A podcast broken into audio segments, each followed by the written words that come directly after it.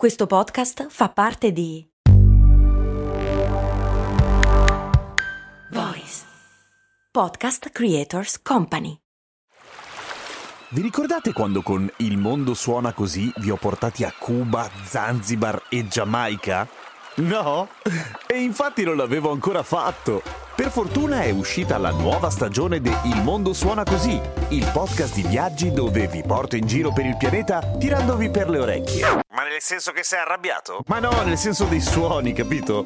Orecchie, udito. Ah, ho capito. Sei simpatico. Il mondo suona così, una produzione voice in collaborazione con Eden Viaggi. Grazie a Mattia, l'ultimo iscritto a patreon.com slash cose molto umane, che va a fare parte dei patron che mandano avanti questa gloriosa trasmissione. Cose molto, cose molto, cose molto umane. Come mai ci stanchiamo i muscoli? Acido lattico, lo so, ma in realtà no.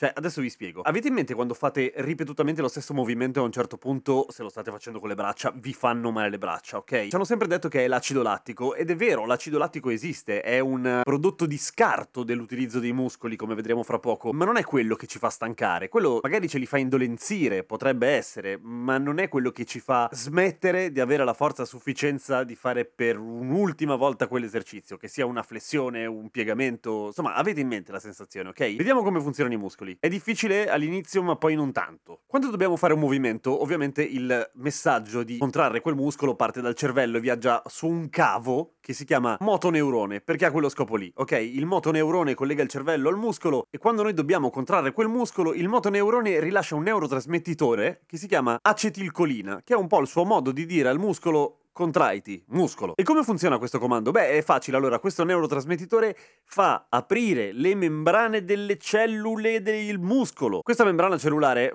tiene separati degli ioni potassio dentro e so- degli ioni sodio fuori. E quando la membrana lascia passare si scambiano, ok?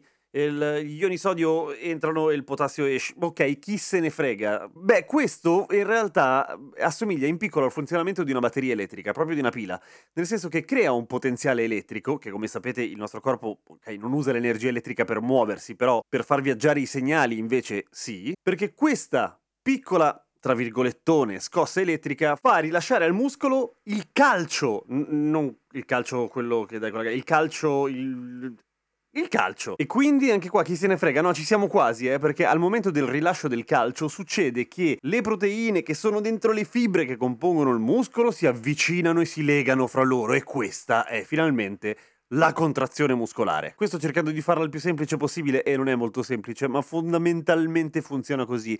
E questo ci serve per capire perché ci stanchiamo a un certo punto. Da dove viene l'energia muscolare? L'energia muscolare viene dalla ATP, adenosina trifosfato, che è la molecola base che fa muovere il nostro corpo, è protagonista in tantissimi meccanismi. Noi non ci stanchiamo perché finiamo l'ATP. L'ATP è davvero tanta nei muscoli e più sono grossi i muscoli, più siamo, siamo allenati, più l'ATP è praticamente inesauribile. E l'acido lattico ok, l'acido lattico esiste, ma più siamo allenati e più il muscolo se ne frega dell'acido lattico. Ma non solo, ci mette un po' di tempo ad agire e soprattutto non ci affatica, al massimo ci indolenzisce. Quello che a un certo punto si esaurisce, in questo continuo meccanismo di avanti e indietro, è che si esauriscono gli ioni potassio e gli ioni sodio, se ne vanno in giro.